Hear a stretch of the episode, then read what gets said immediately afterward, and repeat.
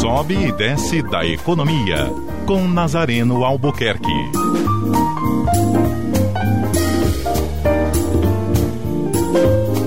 Bom dia, Luiz Viana. Bom dia, ouvintes.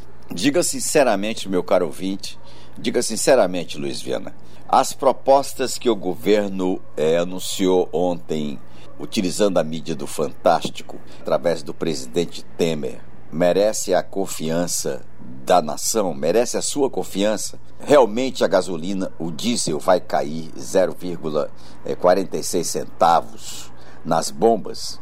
Esse é o problema que o governo não consegue dialogar com os caminhoneiros. Todas as medidas, aliás, anunciadas de muito boa vontade, com sacrifício da nação, sim, o sacrifício da nação, porque somos nós que vamos pagar com impostos todas essas benesses que o governo anunciou ontem em favor dos caminhoneiros, como a queda do Piscofins, da CID, dentre outras medidas que estão sendo aí anunciadas como o preço mínimo do frete, que quebra toda uma cadeia de preço livre de negociação entre caminhoneiros e fornecedores. Muito bem, mas qual é o problema dos caminhoneiros? Os caminhoneiros repetiram isso recorrentemente ontem. Nós queremos saber qual vai ser o desconto na bomba. Isso é uma coisa muito simples. O problema é que os caminhoneiros não confiam que todas as medidas que o governo vem adotar reflete-se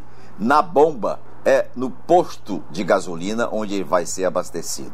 Não é? O problema está entre as iniciativas que o governo está tomando, com a colaboração aí um pouco da Petrobras, e o efetivo desconto que vai chegar na bomba do preço do diesel.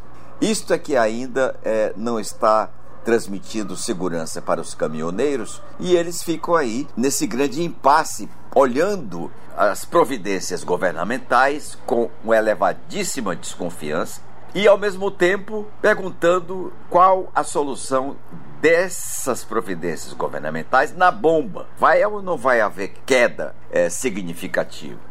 Este é o impasse, este é o problema.